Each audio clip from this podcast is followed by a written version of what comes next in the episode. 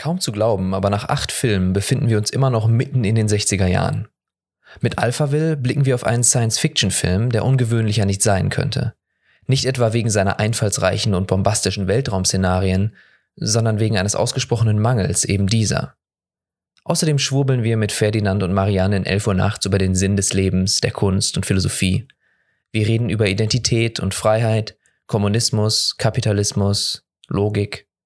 Eine ganze Reihe an großen Themen, die Godard uns in immer hochtrabenderer, essayistischer Form vorlegt. Wir sehen uns auf der anderen Seite. Viel Spaß.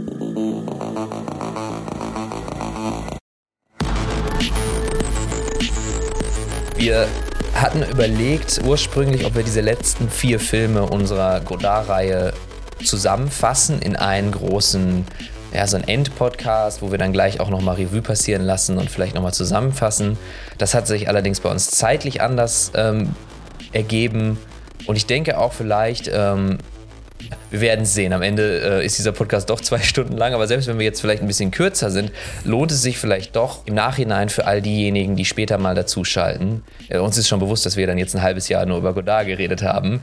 Ähm, aber wenigstens hat man dann ausführlich darüber gesprochen und hat diesen, diesen Backlog. Und wenn ihr später dazuschaltet, weil ihr erst, keine Ahnung, 2034 dazu gekommen seid, die Godard-Filme zu gucken, dann äh, herzlich willkommen und viel Spaß damit.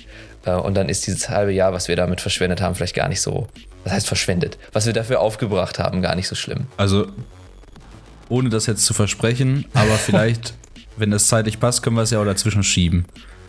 Was meinst dann hat man schon mal, also können wir mit, ja, dann haben wir im nächsten Monat schon mit was Neuem anfangen mhm. und schieben die letzten zwei Filme ja. irgendwie dazwischen. Genau, aber wir reden heute ähm, erst einmal über Alphaville und äh, auf Deutsch auch mit dem absolut dreckigen Titel Lemmy Caution gegen Alpha 60 oder so. Wobei ich nicht weiß, ob der dem, äh, äh, dem Französischen vielleicht näher ist. Wir reden über Alpha Will und über 11 Uhr nachts, der auch ganz anders heißt auf Französisch. Pirot le Fou, also irgendwie Pirot der, der Wahnsinnige. Ähm, und warum der dann auf Deutsch 11 Uhr nachts heißt, das weiß ich jetzt auch nicht. Aber die Deutschen haben ja sowieso so eine Tradition. Ähm, mittlerweile sind sie ein bisschen dazu übergegangen, einfach schreckliche ähm, Untertitel zu geben für Filme, ähm, die dann irgendwie noch einmal schön zusammenfassen, worum es geht, als, äh, als ob es nicht einfach in Ordnung wäre, den Originaltitel zu nehmen. Aber egal, das nur so nebenher. ähm, wir, wir sind immer noch in den 60er Jahren und ja, man merkt, glaube ich, einen kleinen Wandel bei Godard wir fangen mit Alphaville an, oder? Das ist die Chronologie. Wobei die, glaube ich, beide aus 65 sind, oder? Ja, irgendwie sehr nah beieinander. Aber wie gesagt, auch alles zu der Zeit ja. so nah beieinander, dass ja, ich auch gar nicht weiß, wie der Typ das hingekriegt hat. Wobei ich mir so langsam ein bisschen erklären kann. Denn Alphaville, obwohl es ähm, ja, sich wie so Science Fiction ähm, auf die Fahne schreibt und natürlich auch mit diesen Themen spielt, ist sehr essayistisch ähm, strukturiert. Also man kann schon durchaus erkennen, warum vielleicht die Pre-Production und so nicht so ewig dauert bei einem Film wie Alpha Will.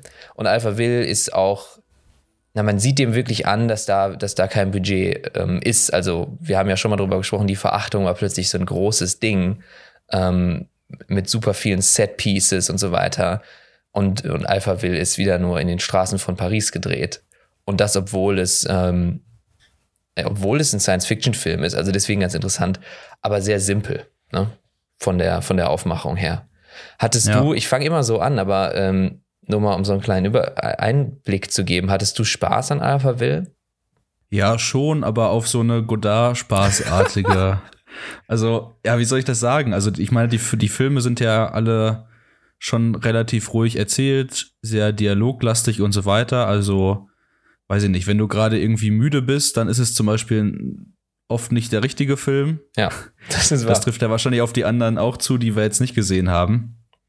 Ähm, ja, aber ich fand's, also, ja, wie soll ich das sagen? Das, also ich, ich glaube, also Alphaville ist ja schon, würde ich sagen, auch ein ziemlich bekannter Film von ihm, glaube ich. Ja, irgendwie oder einflussreich. Weil der viel beeinflusst hat, ja. genau. Und auf die Art habe ich damit Spaß. Und das meine ich jetzt gar nicht so herabwürdigend, dass ich sonst keinen Spaß dran gehabt hätte, aber ich fand es vor allem halt faszinierend, was du schon gerade gesagt hast, ähm, alleine so diese Set-Pieces, die eigentlich ja gar nicht richtig vorhanden waren, aber trotzdem hast du halt direkt gemerkt, ähm, weiß ich nicht, zum Beispiel so Blade Runner mögen wir beide ja sehr gerne. Mhm. Und da hat man ja zum Beispiel unglaublich viel gesehen, wo wahrscheinlich Blade Runner äh, beeinflusst worden ist.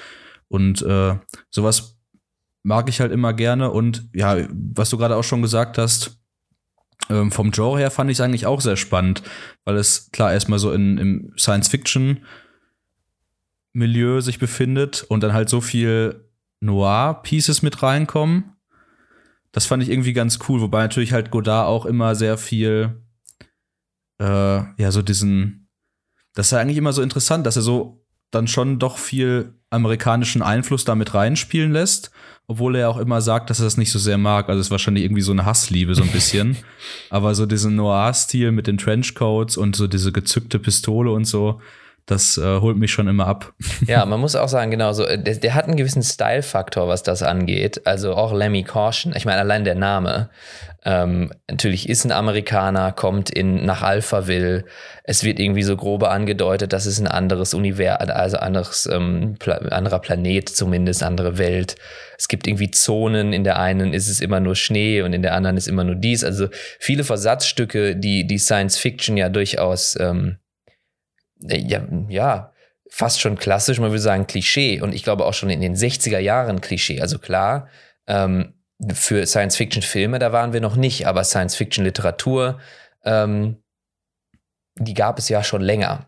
Und ähm, ich denke, dass gerade diese, diese Überlegungen da nicht neu sind. Aber dass die eben, ja, die, kommen, die kommen da drin vor und man hat schon so ein bisschen ähm, es hat schon irgendwie Bock gemacht, dass das auch einfach so als Dialog erzählt wurde und so, aber eben genau auf so einer etwas anderen Ebene, dass man jetzt nicht da völlig reingesogen ist von dem Film, wie zum Beispiel bei Blade Runner, ähm, der ja. natürlich auch irgendwie mit philosophischen Sachen da umgeht. Man kann auch ewig intellektuell über Blade Runner reden.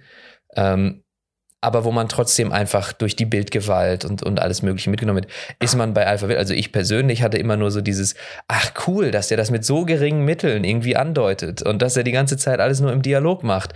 Cool. Und das macht einem dann irgendwie auch Mut, selber mal ähm, einen Film zu machen, wo es, wo man sagt, ach komm, dann lass uns das einfach mal mit, mit, mit geringen Mitteln machen. Aber das ist so, so ein, so ein Schritt entfernt von dem eigentlichen Filmgenuss. Das ist nicht so, ganz da. Nicht immer. Wobei, wie ja, gesagt, ist natürlich, wenn er um die Ecke mhm. kommt und seine Waffe zückt und sieht irgendwie cool aus und die Musik ist und dann kommt ein Poet, diese Alpha-Will-Stimme von diesem, diese sehr tiefe Stimme, dann, ähm, dann macht das auch was mit einem. Aber ja. Ja, auf jeden Fall. Aber ich finde gerade da cool, also zum einen halt, mh, mm, ja, also ich sag mal, dieses Minimalistische, das waren ja in den anderen Filmen ja auch. Das ist ja auch diese ähm, Nouvelle Vague-Sache und so und ähm, ja auch der Grund, warum die wahrscheinlich so viele Filme oder unter anderem so viele Filme in so kurzer Zeit mit so wenig Mitteln einfach raushauen konnten. Und aber jetzt bei den anderen Filmen passte das ja auch immer sehr, weil das ja irgendwie dann, weiß ich nicht, äh, kleine Gangsterfilme waren zum Beispiel, die halt irgendwie wirklich auf der Straße gespielt haben. Und genau, jetzt hat man ja einen Science-Fiction-Film, der eher also wo sonst halt oft die Schauwerte wirklich, oder wie du gerade schon gesagt hast, die einen so da reinziehen. Und da finde ich es halt immer cool, und das jetzt nicht speziell bei Alphaville, sondern auch bei anderen Science-Fiction-Filmen, wenn die halt wirklich so mit kleinen Mitteln das trotzdem schaffen. So natürlich, ja, wie soll ich das sagen? Also muss man sich schon immer ein bisschen auch, also man darf sich nicht so sehr davon irritieren lassen. Man muss da halt so seiner Fantasie auch ein bisschen so in die Ecke drängen, dass man das jetzt alles so hinnimmt und das akzeptiert. Aber dann finde ich, ist das schon ziemlich cool. Und vor allem halt, was du ja gerade auch gesagt hast, so diese, ja, oft dann auch so ein bisschen diese Zitate oder ähm, ja, diese, dieses Nutzen von so Standard-Noir-Einstellungen und dann aber halt verknüpft mit diesen essayistischen Gedanken. Das mochte ich halt sehr, weil das halt weil er es halt schafft, irgendwie sowas zu kreieren, was man schon kennt und was man cool findet, so ein bisschen so auf so eine Tarantino-Art zum Beispiel, so ja, das kenne ich, weil ich kenne den Film und dann fühlt man sich toll oder man feiert das einfach, weil man das Genre feiert und dann packt er das aber alles zusammen und baut dann noch was obendrauf. Ja. Weißt du, worauf ich hinaus will? Ja, total. Also es hat, es ja. hat, es ist schon so eine, ähm, ja, so eine, so eine Art von Montagekunst, die sagt so hier, ich, ich ich glaube mir hier was zusammen, ich nehme hier was zusammen und dann ähm, für, die, für die Initiierten. Es ist natürlich immer schwierig jetzt einzuschätzen, aus, aus unserer Sicht, die wir deutlich nachdem dieser Film erschienen ist, erst geboren wurden, inwieweit man dann sagen kann, ah, weil man das schon kennt und ähm, na, welche Referenzen da genau, da müsste man sich historisch irgendwie reindenken, ähm, um zu sagen, wie das dann auch genau intendiert war von Godard. Aber so als Seherfahrung aus der, aus der jetzigen Sicht ähm, sehe ich das genauso wie du. Also du hast irgendwie dieses, du hast diese Versatzstücke, die ein bisschen ironisch angespielt werden, aber trotzdem irgendwie ernst genommen werden und hast dann da so ein kleines, ähm, wie so ein Metaspielchen die ganze Zeit, wo du sagst, ah, hier, jetzt zeige ich euch mal nur kurz die Waffe und uns ist auch allen klar, das ist eine Standardeinstellung und Suspense. Und ähm, gleichzeitig gebe ich darauf einen Kommentar, erzähle aber trotzdem eine ehrliche Geschichte, wobei die Geschichte vielleicht nicht sonderlich ehrlich ist, ähm, sondern einfach nur äh, eben wieder auch dann wieder ein Mittel, um diese, um so, so essayistische Gedanken ähm, rauszubringen zu, äh, zur Logik und zu dem Vernunftmenschen und wie sich die Gesellschaft entwickelt. Man hat dann eben auch so großtrabende, ähm, ich glaube, das ist der Alpha Will, der es selber sagt, also der, dieser, dieser Roboter selbst, ich bin mir nicht ganz sicher, der sich dann auslässt über Kommunismus und Kapitalismus und ähm, das dann da nochmal so anspricht. Und ja, also sehr versatzstückhaft irgendwie, was die Ideen angeht. Sehr simpel, wenn wir jetzt über Logik reden wollen und darüber, dass, ah, am Ende gewinnt die Poesie oder keine Ahnung. Dann denkt man sich so, hm, okay, ist keine philosophische Arbeit. Ähm, aber ja, das dann irgendwie in Bilder zu verpacken, ist schon eine einzigartige Sache. Gerade weil, also ich überlege gerade, wie langweilig das, der, die, die Kunstform des Video-Essays ist ja extrem groß momentan. Und vielleicht ist sie auch schon über ihren Zenit geschritten, aber auf YouTube hatten wir eine lange Zeit, so wo das richtig, richtig groß war. Vielleicht vor zwei, drei Jahren. Every Frame a Painting, wenn man jetzt in der Filmwelt ist. Ähm, ähm, wie heißt hier, The Royal Ocean Film Society, Nerdwriter gibt's. Das sind ganz große Kanäle, die eben Video-Essays machen. Und dass man sagt, okay, mittlerweile, die sind so langweilig, jeder macht ein Video-Essay, es ist irgendwie einfach nur eine Montage aus zusammengeklaubtem Zeug mit immer dem gleich strukturierten Off-Text darüber. Dass Godard da hingeht und sagt, ich, mein Video-Essay kommt ins Kino, mein Video-Essay ist mit selbstgedrehtem Material, mit Schauspielern und Skript und hier und da mal Off-Text, der sich wirklich dem ganzen Medium annimmt und mal was zeigt und mal was spricht und nicht irgendwie einfach nur sagt, ja, es ist eigentlich nur das gesprochene Wort, aber ich packe jetzt mal Film mit drauf, weil im Moment ist YouTube das Medium, das alle angucken. Das finde ich total geil. Also ich, ich finde die Idee mega geil, 90 Minuten Essay zu machen, der ein Film ist und der ins Kino kommt.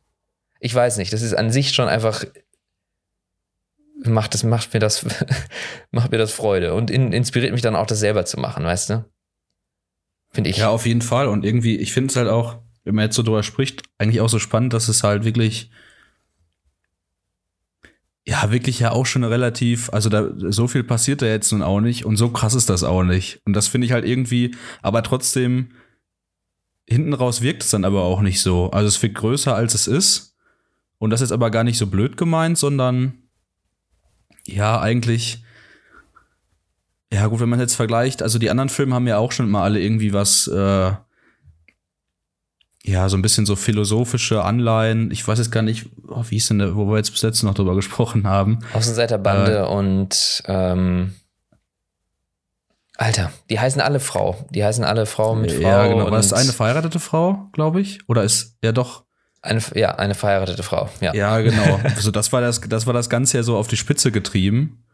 Ja und ähm, mit sehr minimal, minimaler Handlung. Und hier war das Ganze vielleicht irgendwie wahrscheinlich auch, gehe ich jetzt mal von aus, ein bisschen zugänglicher. Weil wenn man jetzt einfach nur so ein, äh, so diesen Plot nimmt, den gab es ja wahrscheinlich sehr oft in irgendwelchen seichteren äh, Kriminalfilmen und so.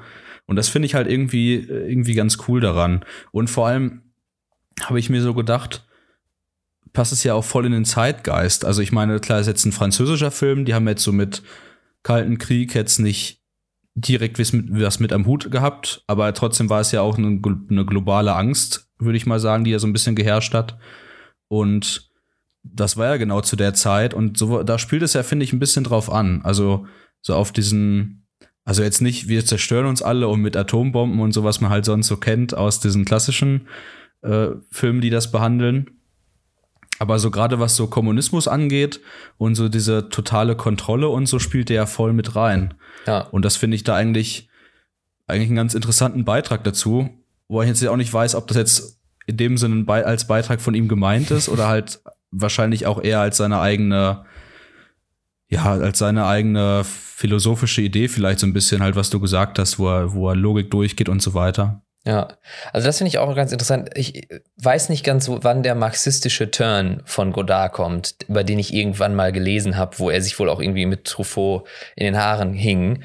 Weil was bis jetzt kommt und was ich bis jetzt sehe von, von, von ihm, wenn er mal irgendeinen politischen Kommentar macht und eben auch in Alpha will, ist nicht pro-marxistisch oder so. Es ist halt schon eher, es ist, ist pro Kunst, es ist für Kunstpoesie Individualität in gewisser Art und Weise. Ähm, Schönheit, diese Sachen. Ja, und vor allem auch Freiheit, ne? Ja, genau. Und, und das ist das Seltsame da. Der, der Kommentar zu ähm, Kommunismus und Kapitalismus war so ein bisschen in die Richtung, ja, jedes System, also ein System an sich ist erstmal nicht böse, so.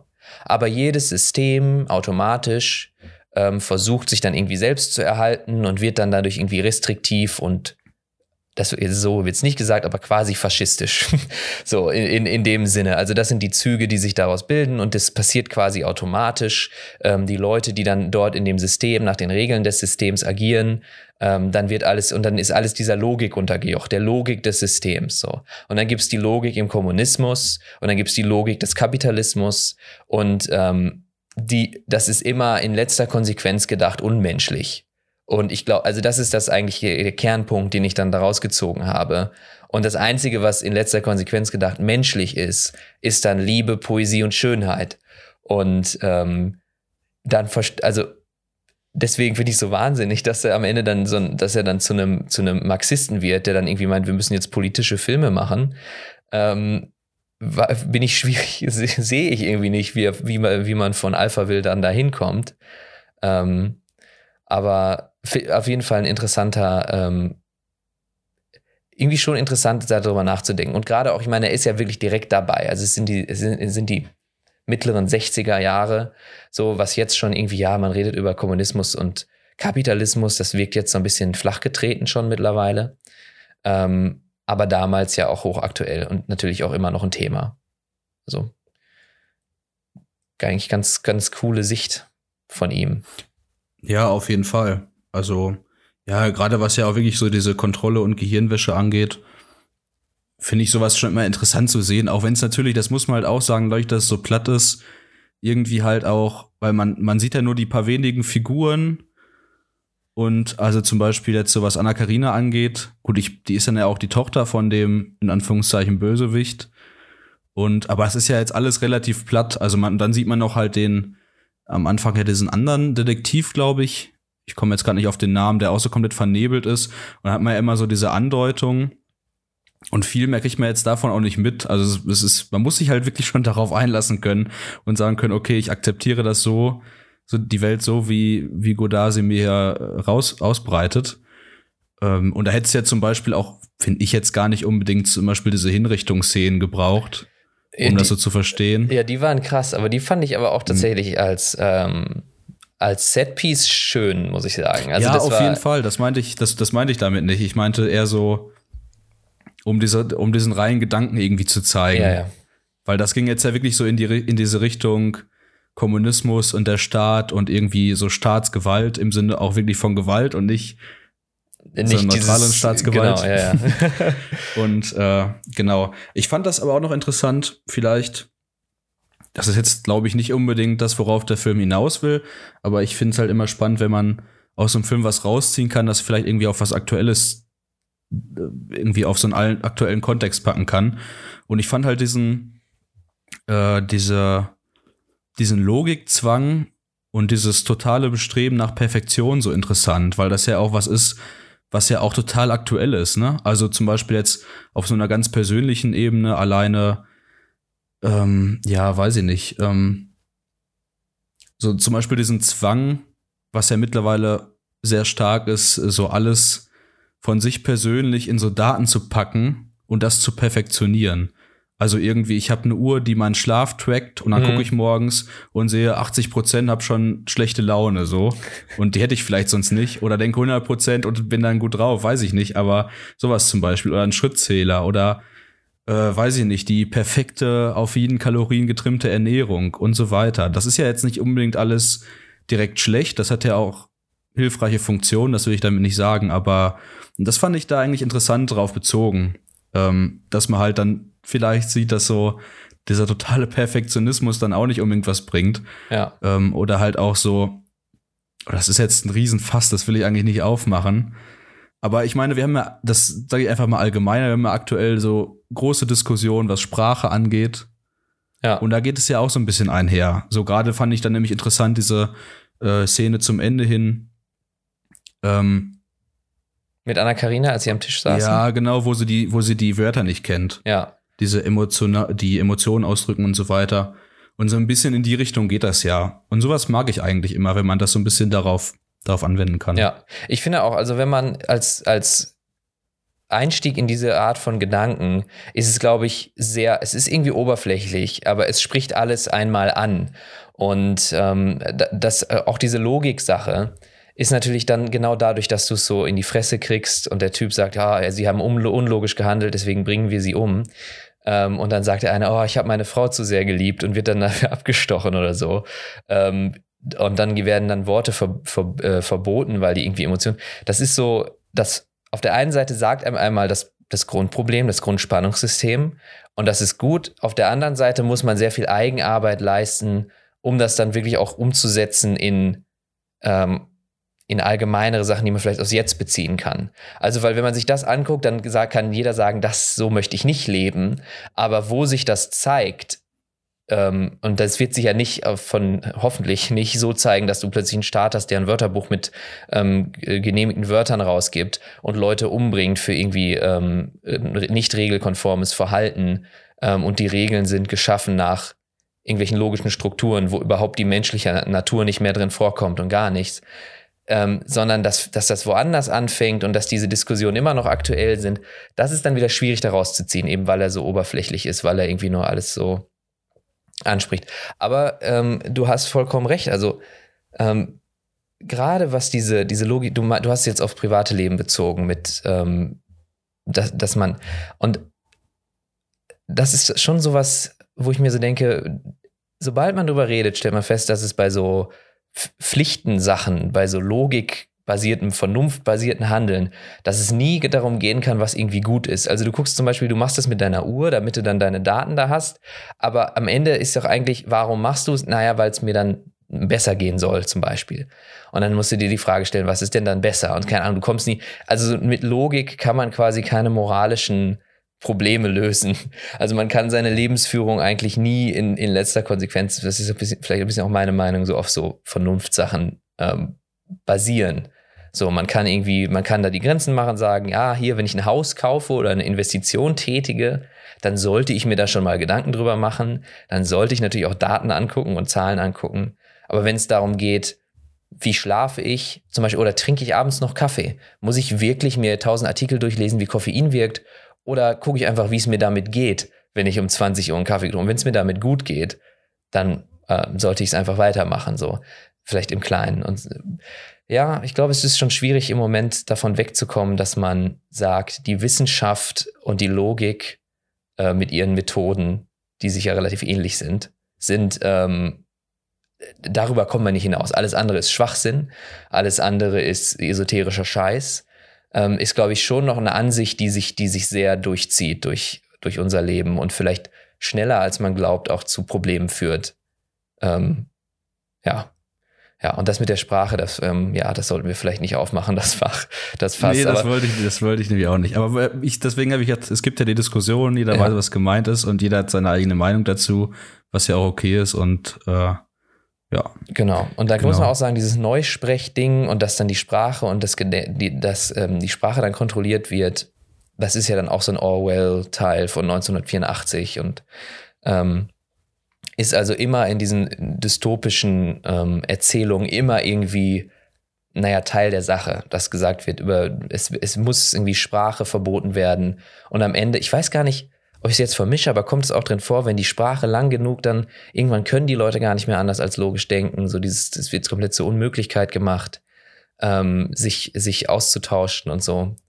Dass das irgendwie so das Ziel ist. Und es ist alles schon so ein bisschen, ja, es ist halt nicht menschlich. Das ist genau der Punkt mit dem, mit dem Kommunismus und dem Kapitalismus-Ding. Wenn du dieses System in seiner Logik irgendwie als das Oberste setzt und sagst, und das äh, exerzieren wir jetzt nach unten durch, ohne dass da irgendein Austausch herrscht, ohne dass der Einzelne sagen kann, nein oder das mag ich nicht oder das will ich nicht, dann hast du immer äh, ein Problem mit, mit Faschismus.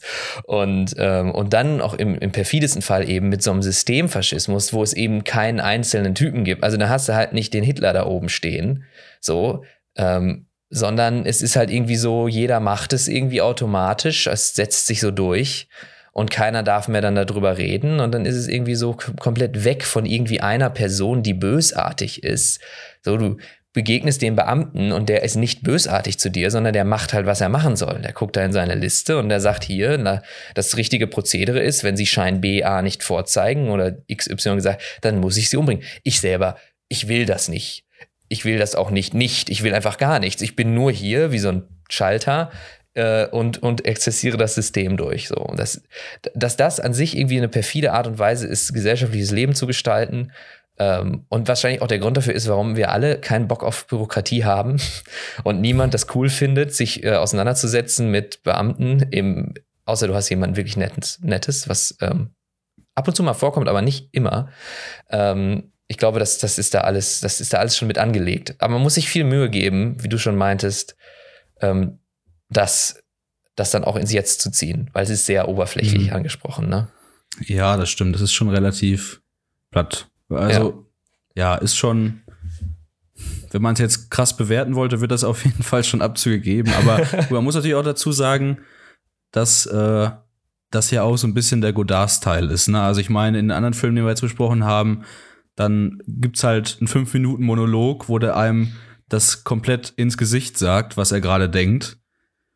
Und äh, ja, gut, da sind natürlich dann vielleicht noch die Dialoge ein bisschen oder die Monologe ein bisschen, ja, weiß ich nicht, künstlerischer auf mehreren Ebenen, dass man da noch mehr rausziehen kann.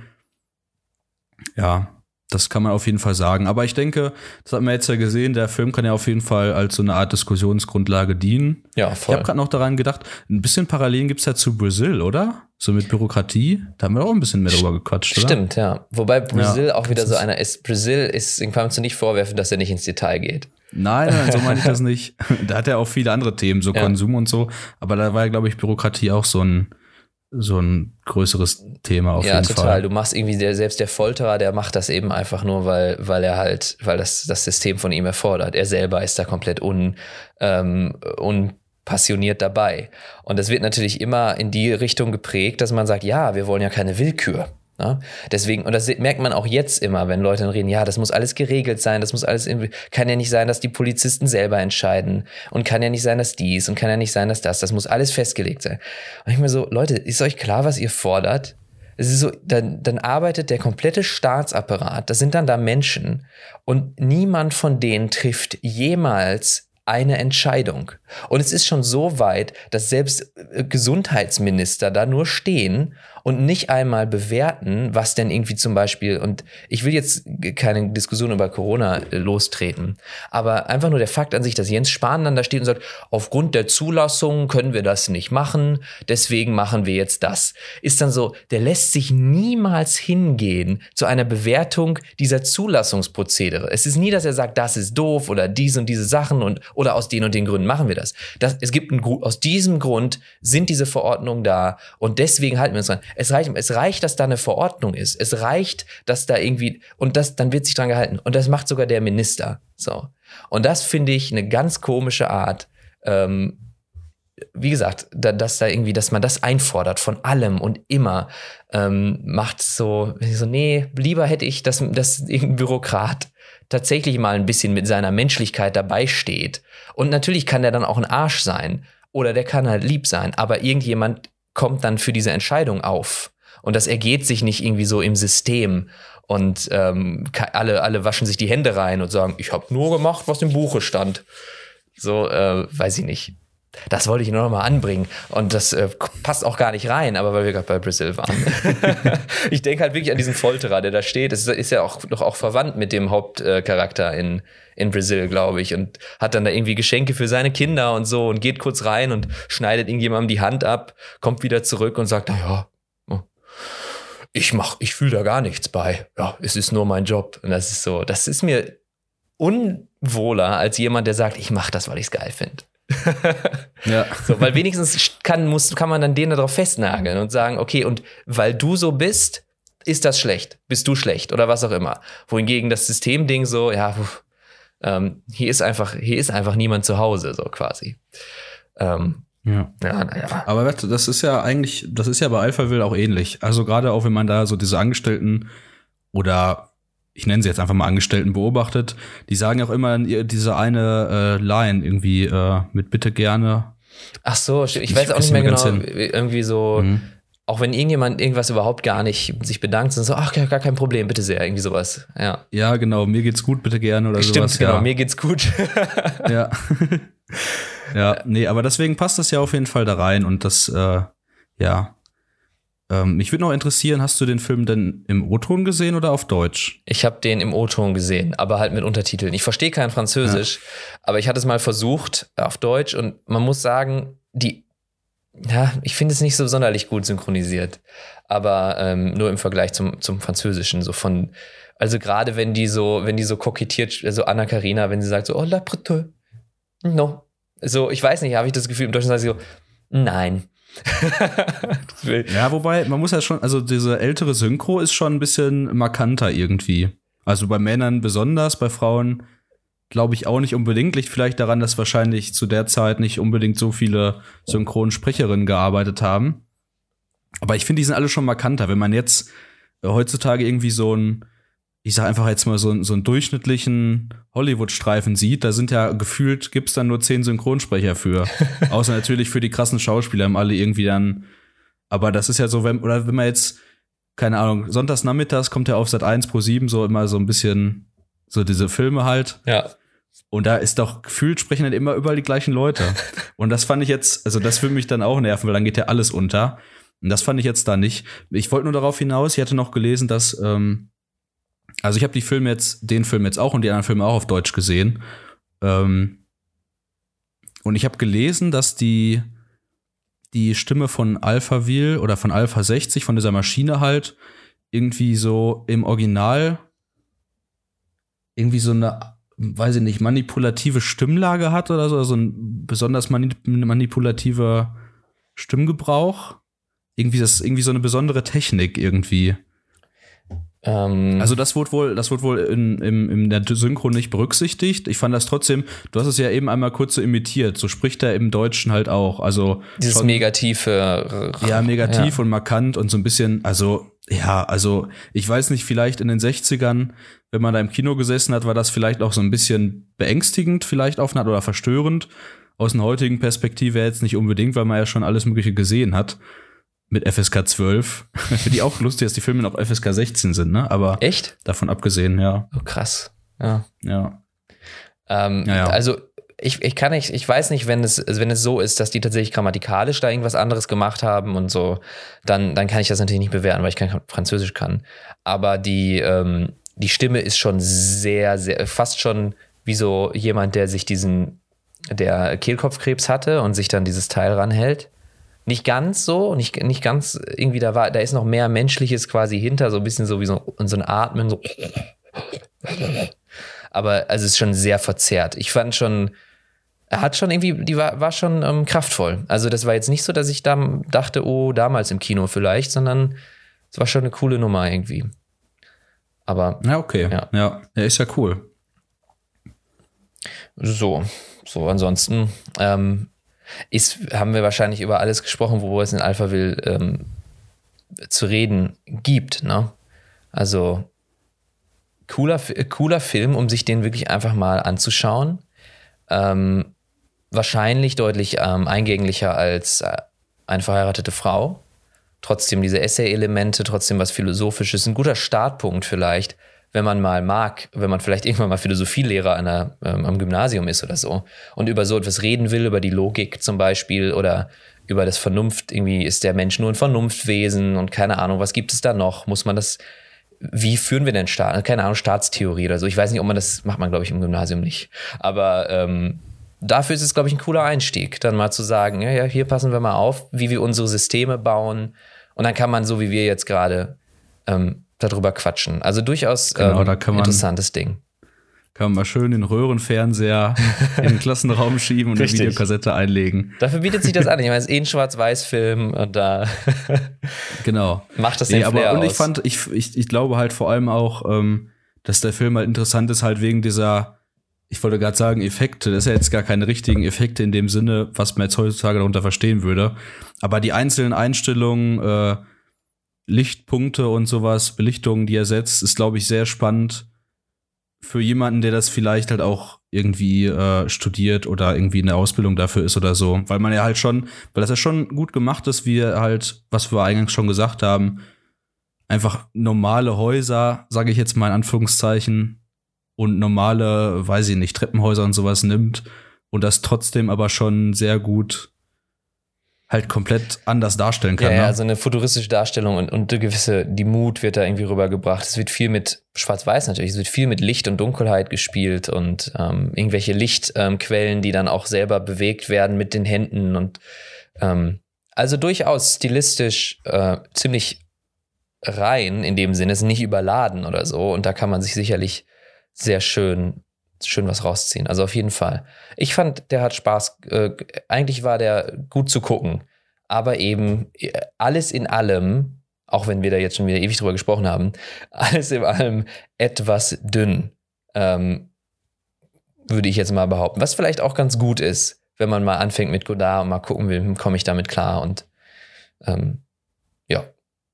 Ist auch in Ordnung. Der war ja auch nicht so teuer und so. Also ja, auf jeden Fall. Also ich meine, das äh, kann man mal gut machen, auf jeden Fall. Nee, ich meine, das klingt immer so blöd, aber ist ja nun einfach so, so platt gesagt. Ja. Weil, ja, haben wir ja auch, jetzt, jetzt können wir, müssen wir weitermachen, sonst wiederholen wir uns gleich zu das viel. Stimmt. Das stimmt. Wir müssen weitergehen. Wir müssen über äh, 11 Uhr nachts sprechen. Ein Film, in dem deutlich, deutlich mehr passiert als in Alphaville. Sowohl ähm, was die Set-Pieces angeht, Charaktere, Thema also thematische Sachen, ähm, Montage, Erzählung, aber eben auch sehr viel Essay, teilweise Musical.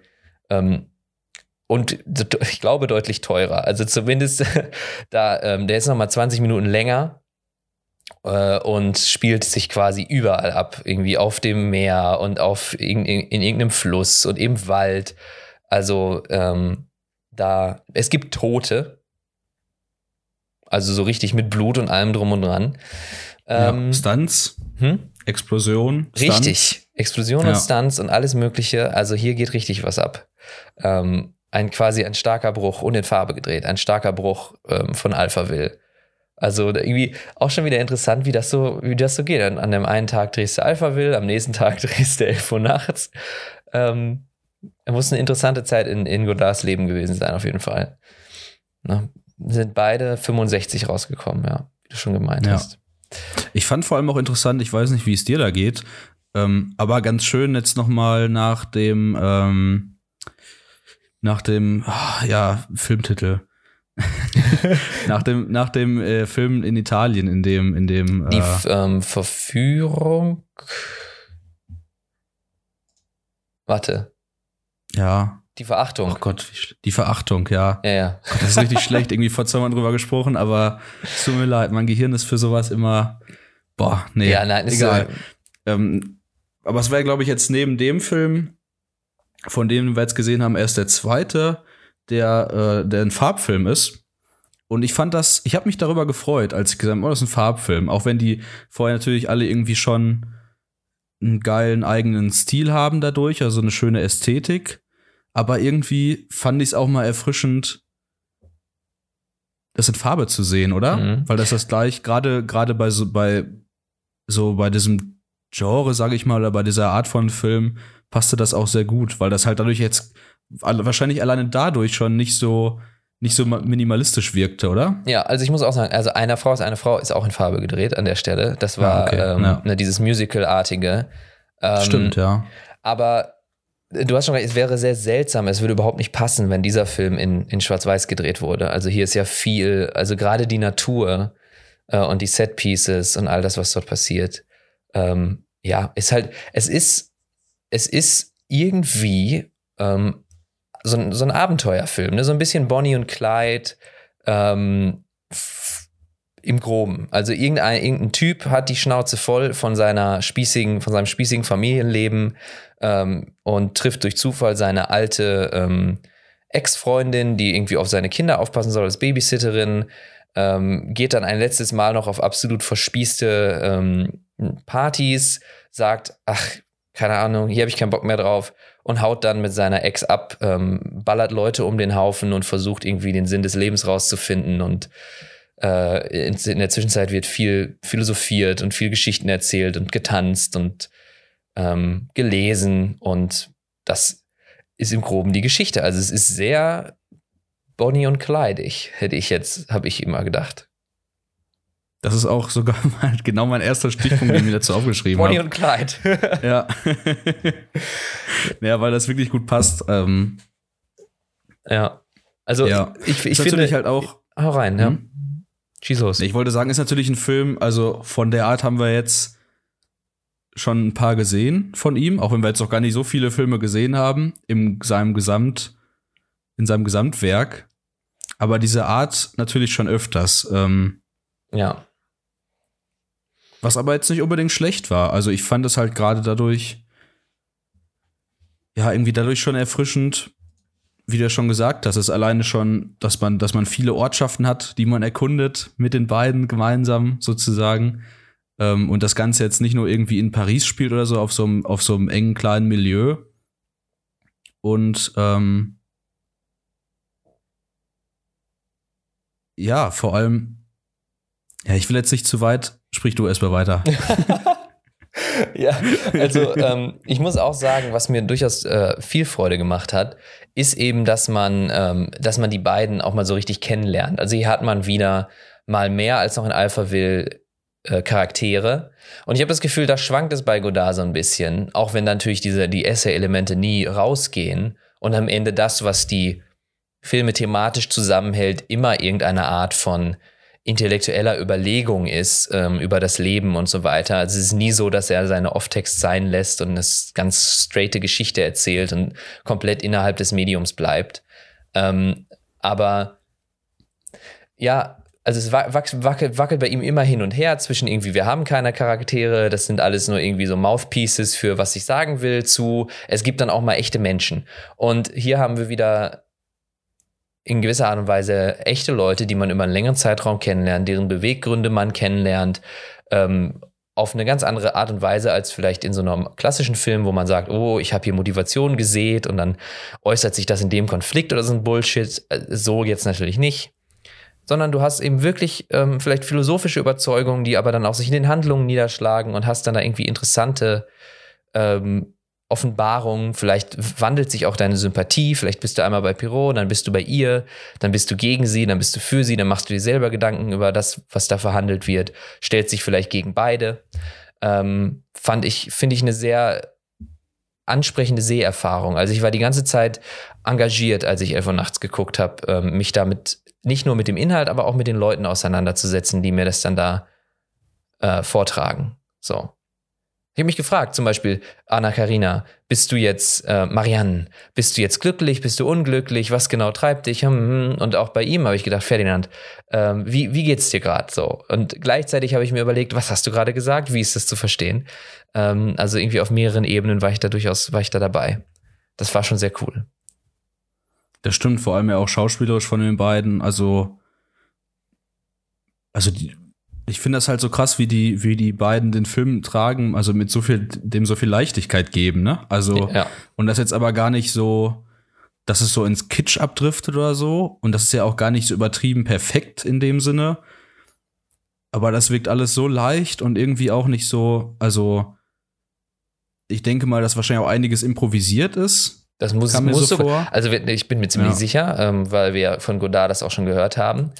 Aber selbst wenn nicht, das muss so sein. Das war alles so organisch irgendwie, was da Ja. passiert ist. Ähm, also wenn das so im Skript stand und die das so geschauspielert haben, dann Alter, das erscheint mir unmöglich. Aber ich, ja, und ich finde, ich finde, das merkt man, also ich persönlich merkte es vor allem auch daran, dass ich halt bei ihm jetzt ein paar Mal dachte, ähm, dadurch, dass er ja sehr oft die gleichen Schauspieler einsetzt, finde ich es halt schon mal manchmal eher ein bisschen schwierig, weil man halt dann zum Beispiel jetzt gerade hier von, äh, wie heißt der? Jean-Paul Jean-Paul Belmondo. Belmondo.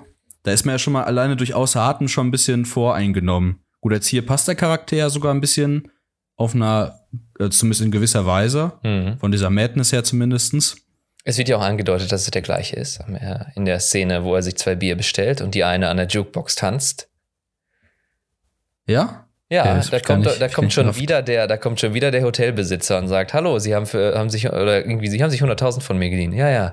Und dann haben Sie mit meiner Schra Frau geschlafen. Ja, stimmt. Okay, tschüss. Und geht. Ach, stimmt, der ist das. Ja, ja. Stimmt, stimmt. Ja, ich gar nicht. Aber auch da wieder, ja, krass. ich glaube ja. einfach nur so ein kleiner Kommentar, ohne sich da groß bei was gedacht zu haben von Godard im Sinne von, ja, ich weiß, es ist der gleiche Schauspieler, hahaha. Ja. Nee, aber deswegen, weil das bei den anderen Filmen fand ich es dann schon mal manchmal ein bisschen schwierig. Bei Anna Karina jetzt nicht unbedingt. Aber gerade bei diesen, bei diesen Männerfiguren. Und da fand ich jetzt halt, fand ich jetzt halt überhaupt nicht so. Also ich habe halt eher das Gefühl gehabt, auch wirklich dadurch, dass die jetzt so oder mehrere Filme zusammen miteinander spielen durften, dass es jetzt halt schon richtig perfektioniert ist. Und dass ich halt, genau, dass sich die, die Figuren ähnlich sind oder vielleicht die gleichen sind in einer gewissen, in einer gewissen größeren Welt, ähm, dass man die irgendwie noch weiter kennenlernt, wie du gerade schon gesagt hast. Und äh, er denen dabei noch mal so viele Facetten gibt. Ja. Ich finde auch, ähm, dass wenn man jetzt mal in, die, in deren Lebensauffassung irgendwie geht, finde ich das ganz interessant, dass mh, Ferdinand sich sehr, also Ferdinand schreibt dann ja auch, sagt, entscheidet sich dazu. Vielleicht sollte man dazu sagen, dass es ähm, eher von einer Buchvorlage herkommt, aber die habe ich nicht gelesen und ich kann überhaupt gar nicht einschätzen, inwieweit die ähm, sich an die gehalten wird oder auch nicht. Aber dass Ferdinand wi- wird Autor oder schreibt zumindest sein Tagebuch, will Poesie schreiben, macht sich die ganze Zeit Gedanken über, über Sprache und streitet sich eben dann auch mit Marianne darüber, dass sie, warum willst du Musik hören? Und sagt, nee, nee, 50 Bücher, eine Schallplatte oder so ist irgendwie die Regel, die er aufstellt. Ähm, während sie die ganze Zeit sagt, "Hm, nein, ich will hier so lesen und das ist es alles nicht. Ich will, ich will nicht Ideen haben. Du, du hast nur Ideen, aber ich habe Gefühle und so. Ähm, das ist, glaube ich, das, das ähm, als zentralen Konflikt dann irgendwie aufzufassen, äh, würde ich gerne mal, würde ich gerne mal machen. Ich würde das gerne mal rüber pitchen, was du davon hältst, ob du das auch so gesehen hast, dass das so zwischen denen passiert. Mhm. Ja, irgendwie, ich fand, ja, das stimmt. Also die haben ja irgendwie immer die ganze Zeit so, so Szenen, wo die, wo die sich so gegenseitig so ein bisschen necken und dann wieder, ja, gut, zum Ende wird es natürlich extremer, Mhm. weil, weil sie ihn natürlich dann auch austrickst, sozusagen. Ähm, aber ich, ich mochte das eigentlich vor allem, also genau, die, die Szene mit dem, mit den Büchern. Dann fand ich vor allem auch da lustig, dass sie ja dann später irgendwann im Film sagt, dass sie sich jetzt eigentlich einen Plattenspieler kaufen will, aber vorher schon die Platte kauft, fand ich auch gut. Ja, Weil das hat halt so viele Kleinigkeiten, also irgendwie und sowas mag ich total. Oder auch halt ähm, relativ am Anfang verbrennen sie ja das Auto, als sie verfolgt werden, um dann halt diesen Unfall vorzutäuschen. Und äh, er nimmt dann ja in Kauf, oder er entzündet ja quasi das Auto, wissentlich, dass er damit jetzt irgendwie, ich weiß nicht wie viel Franc, ein paar tausend, auf jeden Fall ausreichend ja. verbrennt. Und später macht sie ja genau das Gleiche. Und ich glaube, sie schüttet es in See oder so. Hm, ich ich gerade nicht mehr genau im Kopf. Sie schüttet doch kein Geld in See, oder? Nee, oder verbrennt, verbrennt sie das? Ja, ich weiß nicht mehr ganz genau, wie sie es macht. Auf jeden Ja. Fall ist die gleiche Diskussion genau nur andersrum, weil sie irgendwie auch irgendwie Geld halt, ich sag jetzt einfach mal, zerstört hat oder beschädigt hat, Mhm. dass man es nicht mehr benutzen konnte. Und äh, ja, fand ich irgendwie so alleine so einzelne Szenen, die, die finde ich schon großartig. Ja. Ähm, ich fand äh, halt irgendwie auch spannend, so dieses so ein bisschen diese Künstlerallüre, die er rüberbringt. Weil ich weiß jetzt nicht, wie es für dich war, aber es war halt ja schon so ein bisschen, also er hat sich ja wirklich alles, jeden kleinen Instrument aufgeschrieben und das aber irgendwie auch in so einer Tragweite, die dann auch wieder so krass ausformuliert war, aber dann irgendwie doch wieder ein bisschen platt. Aber gleichzeitig ist es ja auch irgendwie wieder, sind es ja wieder schöne Momente, die er kreiert hat. Also ich meine, weil der Film halt diese kleinen persönlichen schönen Momente kreiert, dann unglaublich toll aussieht und coole Szenen hat. Und genau in die Richtung versucht er das dann ja aufs Papier zu bringen, in seinem Tagebuch oder in seinem Buch, was er schreibt. Und trotzdem wirkt das für mich manchmal so wie so ein, auch so ein Zeigen von so einer, so, so ein bisschen von so einer Künstlerallüre, oder? Ja, so ein bisschen so eine Fakeness so oder so. Ich, ich verstehe das genau. Das ist irgendwie, ein ne, ne ambivalentes Verhältnis, wo man dann einmal denkt, okay, ist er Godard? Also ist das quasi, wo dann Godard sagt, hier, ich, ich fasse das in Ideen und Worte und Konzepte und das mache ich die ganze Zeit. Und dann ist es manchmal total sympathisch.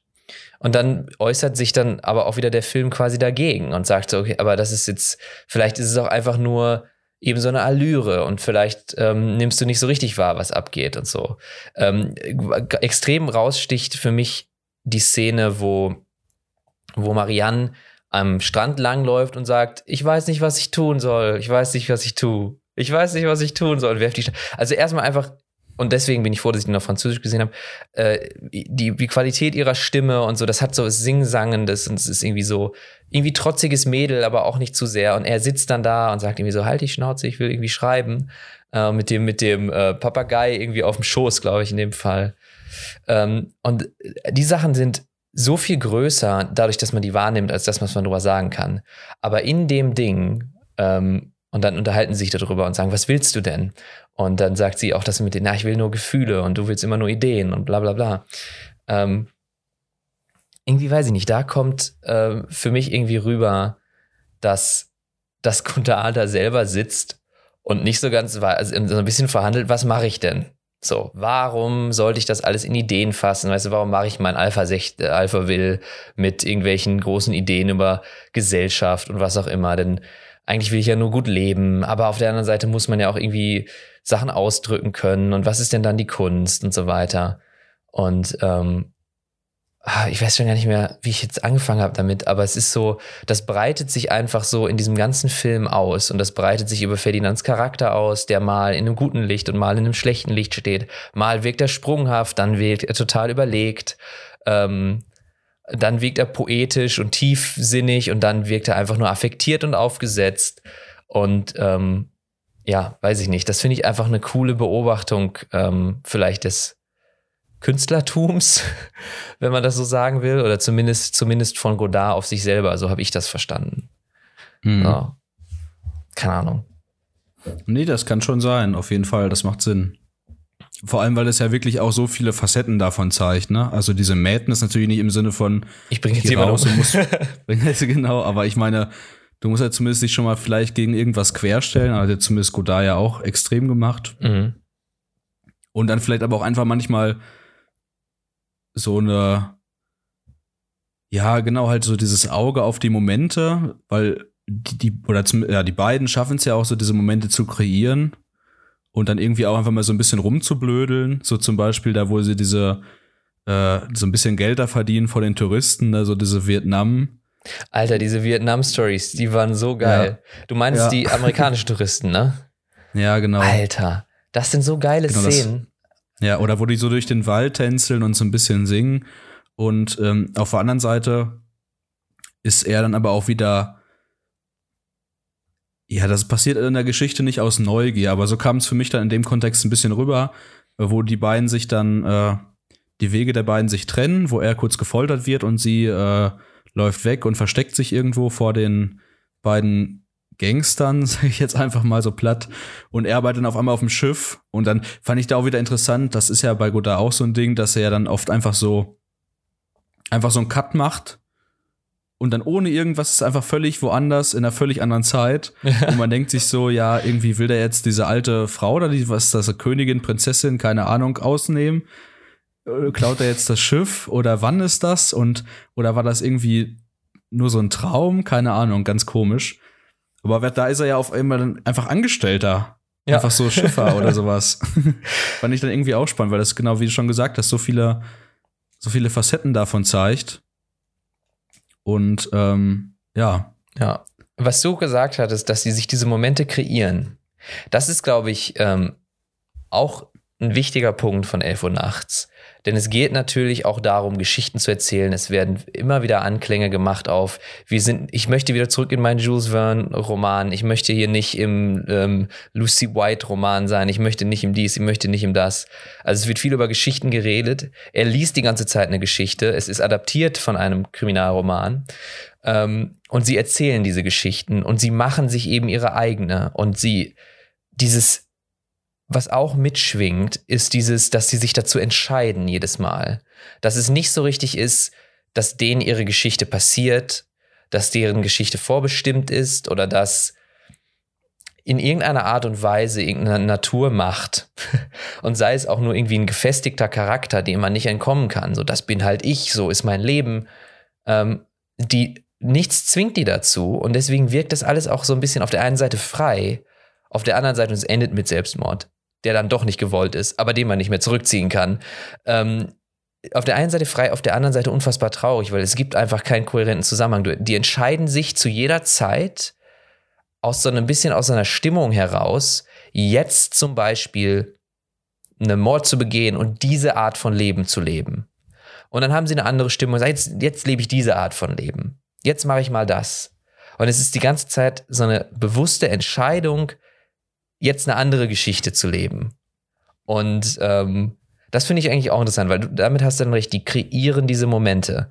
Und ich glaube, auch das ist was, was Godard vielleicht beschäftigt hat und was natürlich auch jeden, jeden Künstler dann beschäftigt. Es ist irgendwie so, inwieweit ist das erzwungen? Also inwieweit kannst du was Wahres machen, wenn du dich einfach entscheiden kannst, das so oder so zu tun?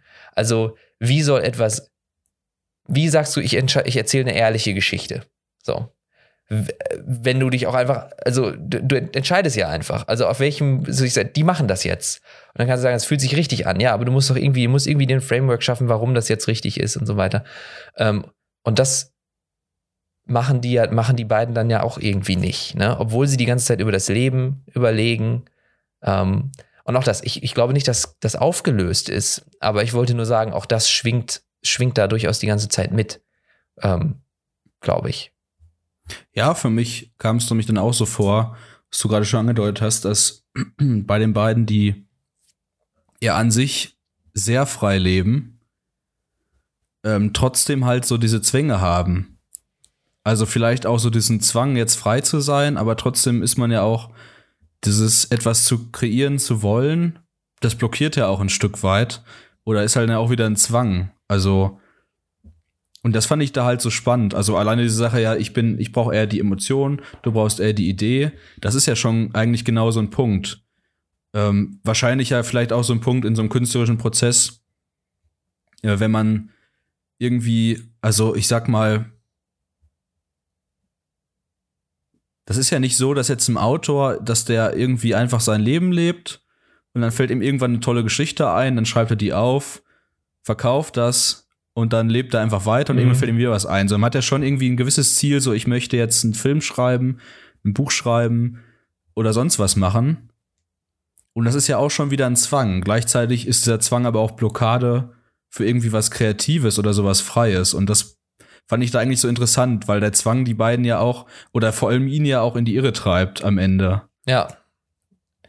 Ja, voll. Also ich, ich ähm, kann da weiß nicht, nicht noch was zu sagen, aber du hast ähm, recht, ich, ich, ich fühle mich erinnert an die Szene am Anfang, an die Party-Szene, die natürlich auch stilistisch unfassbar ähm, gut gemacht war und, und mich wirklich, also was für eine coole Montage, tolle Ideen, ähm, die Leute, die da aneinander vorbeireden, sich die ganze Zeit nur so ähm, Werbetexte an den Kopf schmeißen, aber eben nicht, noch nicht so ekelhaft wie in American Psycho, sondern so ein bisschen ähm, den, den Precursor davon vielleicht. Wo er dann auch den, den amerikanischen äh, Regisseur sieht und ihn so fragt, hey, ähm, ich wollte eigentlich schon immer wissen, was das Kino eigentlich ist. So, ich, ich, musste echt laut lachen, als diese Frage da gestellt wurde.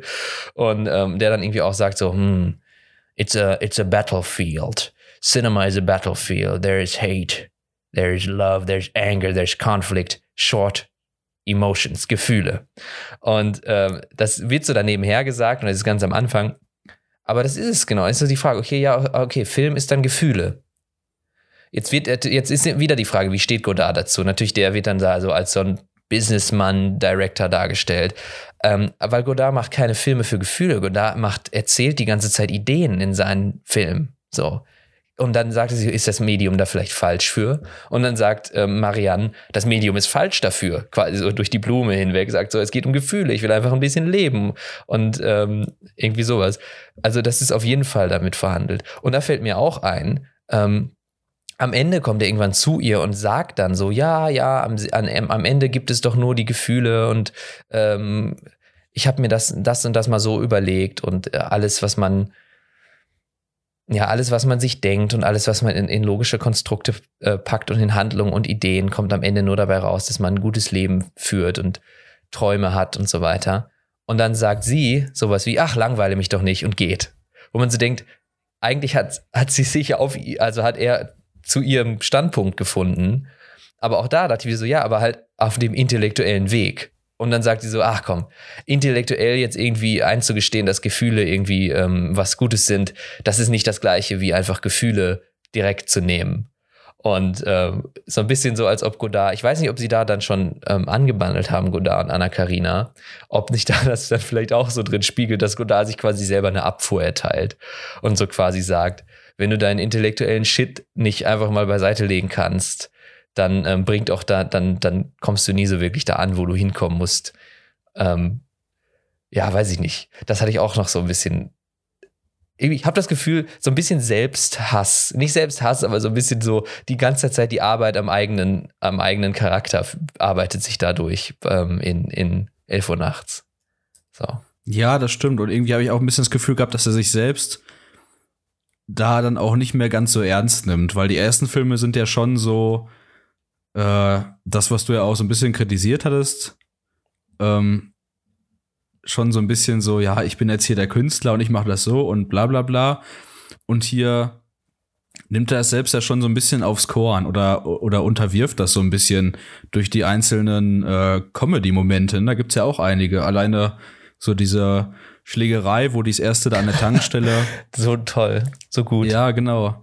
Oder auch am Ende, wo sie, also alleine, dass sie einfach äh, als als er rausfindet, dass sie ihn ausgetrickst hat und dann alles auf dem Schiff sitzt, dann mit ihrem, mit ihrem Lover, dann kommt er an und genau dann fahren die natürlich erst los. und dann sitzt der andere da und ist dann so ein bisschen verrückt mit der Melodie und sowas und ja, weiß ich nicht, unter, unterhebt das, untergräbt das ja so ein bisschen, ne? Diese, diese Tragweite, die er vielleicht irgendwie zeigen will. Und das fand ich eigentlich eine sehr schöne Entwicklung, die man irgendwie, ich weiß nicht, ob das so als Entwicklung gewollt war, aber wenn man das als Entwicklung betrachtet, fand ich die auf jeden Fall sehr angenehm. Ja. Nee, total. Also man muss auch vielleicht noch mal sagen, wir hoffen natürlich, dass ihr das alle geschaut habt. Aber, und, und, dann wisst ihr es auch schon, aber der Film ist natürlich total, auch hat eine leichte, mit einer Leichtigkeit irgendwie versehen, ähm, der, der, das ihn sehr, naja, schaubar macht. Und ähm, genau, genau das, was du meinst. Also du hast dann immer diese Breaks und diese lustigen Sachen. Auch den, das, wo sie plötzlich anfangen zu tanzen und so. Das sind so schöne Sachen. Ähm, natürlich hat man da auch wieder den Break, wo es sehr mit sie fahren ein Auto und dann dreht er sich um, guckt in die Kamera und sagt, ach, immer will sie nur das und das. Und dann sagt sie, mit wem redest du? Und er sagt, mit den Zuschauern. Also da ist dann immer so, ja, wie viel ist, warum hat man das jetzt gemacht? Wahrscheinlich, weil die Schauspieler das ähm, gerade improvisiert hatten und Godard das cool fand. Und dann hast du immer noch die Sachen, wo sich dann, wo dann immer wiederholt wird, weißt du, dann ist, dann sagt er, hi, wie geht's? Und dann wird umgeschnitten auf den, auf den nächsten Shot, auf den Gegenschuss und dann sagt er nochmal, hi, wie geht's? Ähm, ob das nicht einfach auch wieder nur so eine dumme Spielerei war, aber trotzdem, ähm, ja, macht einem das irgendwie, macht das Spaß. Es wirkt nicht zynisch, es hat irgendwie was, was Tolles und der Mann, der da diese Melodie spielt, und dann auch, ich meine, das ist ja auch eine Comedy-Darstellung. Der Typ sagt die ganze Zeit, äh, die, die, die zweite Frau ist eine andere Frau, aber die war hässlich, die war, aber naja, und dann, ah, aber ich habe sie nicht geliebt. Und die, das ist jetzt eine dritte Frau. Das ist ja offensichtlich eine Comedy-Performance ähm, und so. Macht schon, gibt dem Ganzen nochmal so eine, noch so eine andere Ebene, die eventuell dann zum Beispiel Alpha will eben abhanden kommen, weil wir meinten ja schon, es ist so flach, es ist so einteilig, es ist so genau das und nichts mehr. Und das ist hier gar nicht so. Es ist wieder so ein Film, wo so viel passiert, den man sich auch einfach aus Spaß angucken kann, den man sich aufgrund der Ideen angucken kann, aufgrund der Charaktere. Da passiert sehr viel und der macht sehr viel Spaß auf jeden Fall. Ja. Ähm. ja, viel mehr kann ich gar nicht mehr dazu sagen. das war jetzt eigentlich ganz gutes, ja, ganz gutes Ende, ganz, ganz, gut, ganz ja. gut zusammengefasst, ja. ja. Ähm, ich hatte noch, ich hatte noch ein Zitat rausgeschrieben, weil ich mag ja manchmal die Zitate von ihm. Natürlich jetzt wieder auf Deutsch, ähm, wegen Synchro und so. Und wahrscheinlich würden es aber auch die meisten auf Französisch, nehme ich jetzt mal an, die um ihn verstehen. No front, aber ja. Äh, ich fand den ganz cool, weil das ein bisschen das zusammenfasst, was wir eben äh, schon mal gesagt haben in Bezug auf so diese Künstlerpersönlichkeit oder auf diese, diese Persönlichkeit von den beiden. Und zwar ähm, schaut ähm, Ferdinand, Ferdinand, Ferdinand auf Deutsch, ähm, schaut er mittendrin einmal äh, im Kino oder so oder in so einem Saal so eine Vietnam-Doku oder so Vietnam-Aufteilung anguckt, sagt er, und dann spricht so eine Frau in die Kamera und sagt dann, äh, es ist schwierig herauszufinden, in welchem Augenblick man seine fiktive Persönlichkeit aufgegeben hat, um wieder die eigene Ware anzunehmen, wenn eine solche überhaupt hier existiert hat. Und das finde ich, ja, bringt es eigentlich schon ziemlich gut auf den Punkt, was wir eben ja schon gesagt haben. Ja. Ähm, ja, fand ich da ganz nett. Stimmt. Also Wobei das ja auch wieder so ein, so ein Stil von ihm ist, dass er genau mit solchen Zitaten sowas ja auch noch mal ja. Genau, also. Aber wie, wie, war, wie du gerade auch schon gesagt hast, ist es jetzt hier ja auf verschiedenen Ebenen und nicht so platt, also schon in your face, aber jetzt auch nicht so platt wie jetzt zum Beispiel. Ja, platt ist wieder so ne extrem negativ. So extrem meine ich es gar nicht, aber wie bei Alphaville halt, ne? Ja.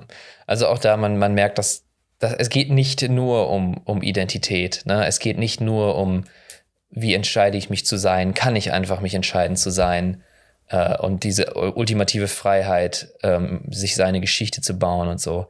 Sondern wir hatten ja auch schon über alles gesprochen, da geht es noch um mehr. Aber ich finde ja, es immer genau. ganz, ganz gut da drin, gerade an dem Zitat sieht man, dass Godard sich eben ganz offensichtlich über diese Dinge Gedanken macht und auch sich nicht davor zurückscheut, einfach zu sagen, hier, darüber habe ich mir Gedanken gemacht. Also man wird nicht irgendwie so nur mystifiziert und muss sich dann damit ultra auseinandersetzen, um irgendwie auf einen klaren Gedanken zu kommen. Und ansonsten sind die Filme völlig unzugänglich und intellektueller Schmarrn. So, nein, man, es ist alles da und auch man kann den auch einfach sehen und man wird vieles davon beim ersten Anschauen auch direkt mitkriegen. Ähm, vielleicht ein bisschen anders noch als zum Beispiel in ähm, eine verheiratete Frau, wo ja dann auch einiges so ein bisschen sehr schwammig gelassen wurde. Ähm, wohingegen auch andere ja, Sachen auch wieder nicht, aber naja. Mhm. Vor allem jetzt hier ist ja auch die Geschichte wirklich relativ oder eigentlich sogar für seine Verhältnisse ziemlich geradlinig durcherzählt. Das passiert ja auch nicht so oft. Also oft ist es ja wirklich so, dass irgendwie ab einem gewissen Punkt ist ja bei Alpha will auch eigentlich die letzten, weiß ich nicht, 20, 30 Minuten sind dann ja eigentlich auch so ein bisschen separater und nicht mehr ganz so geradlinig erzählt. Und ja. bei eine verheiratete Frau ist ja genau das Gleiche. Da ist ja nachher wirklich noch Monologe und bruchstückhaft und ja, genau. Ähm, ich fand dahingehend aber auch so clever, das wollte ich eigentlich eben noch ergänzen, da wo du sagtest, äh, mit der, ja, ist ja nicht ganz die Eingangssequenz, aber auf dieser Party, die ich auch unfassbar gut gefilmt fand, ähm, einfach auch so clever, dass das so, also, dass er das so gut schildert, dass man, also dass es nicht zu, zu sehr in your face ist und zu klischeehaft, aber genauso, dass ich, ich habe auch wirklich am Anfang erst direkt gedacht, äh, dass es wirklich ein Werbedreh ist, mhm. weil die ja wirklich nur so die Slogans so raushauen und er das so, also so stylisch, aber trotzdem auch so so filmt, dass man irgendwie auch direkt angewidert ist davon, dass man auch direkt Bock hat, damit zu entfliehen, oder? Weißt du, ja, was ich ja, meine? Total. Das ist echt krass. Also ja, ist auch, auch wieder geil. Also ich, den, auch den, also eine verheiratete Frau und 11 Uhr nachts, auf jeden Fall Filme, die ich dann auch noch häufiger sehen werde. Und ähm, wo man sich mal in der Stimmung ist, zu sagen, ey, zu einem Kumpel, lass uns die mal schauen. Ähm, ja, voll. Und ich musste immer lachen. Also ich musste da lachen, wenn die Frau da steht, nackt und sagt, oh, Dessous können im Tageslicht schnell unanständig wirken. Und weißt du, hat dann so ihre gemachten Brüste stecken sich da so in die, in, und all solche Sachen, wo ich dann, ja, ja. ähm, einfach, also viel Lustiges viel und, und gut, einfach sehr gut erzählt. Ein bisschen, ähm, ja, noch ein bisschen Sozialkritik mit dabei, aber auch, auch auf, auf liebe Art und Weise, nicht einfach nur so dahin gerotzt. Ja. ja definitiv. Ja, das war, das war, würde ich sagen, außer du schüttelst jetzt ähm, energisch den Kopf, unsere ähm, Besprechung zu Alphaville und zu 11 Uhr nachts. Und dann werden wir nächsten Monat ähm, weitermachen und unsere Godard-Reihe endgültig abschließen mit Weekend, das dann nochmal ein Jahr später entschieden ist, und Maria und Josef, scheinbar religiös angehaucht, von 1985. Und da werden wir dann nächstes Mal auch dazu kommen, ähm, rückblickend einmal auf ja, all die Filme zu schauen, die wir mit Godard besprochen haben und zu schauen, was Godard denn jetzt, was, was nehmen wir denn jetzt mit von ihm. Ähm, bis dahin war es mir eine große Freude, Darius, heute wieder mit dir zu quatschen. Ich hoffe, euch hat es Spaß gemacht und ähm, von mir erstmal bis dahin. Ja, mir hat es auch sehr viel Spaß gemacht. Ähm, vielen Dank, Leon, vielen Dank euch fürs Zuhören und ähm, ich mache jetzt einfach nochmal Werbung. Abonniert ruhig gerne unseren Instagram-Account, Kanal heißt es ja eher. Ähm oder folgt uns auf Spotify, bla. Vielleicht kommt ja die nächste Folge ein bisschen eher, dann verpasst ihr sie nicht und könnt ihr gleich direkt hören. Das ist aber kein Versprechen. Also genau, falls was passiert, dann äh, werdet ihr es nämlich auf ähm, Instagram erfahren. Genau. Ne? Oder halt, wenn ihr uns einfach auf Spotify folgt und dann direkt die neuen Folgen seht. Genau, vielen Dank und äh, bis demnächst. Tschüss.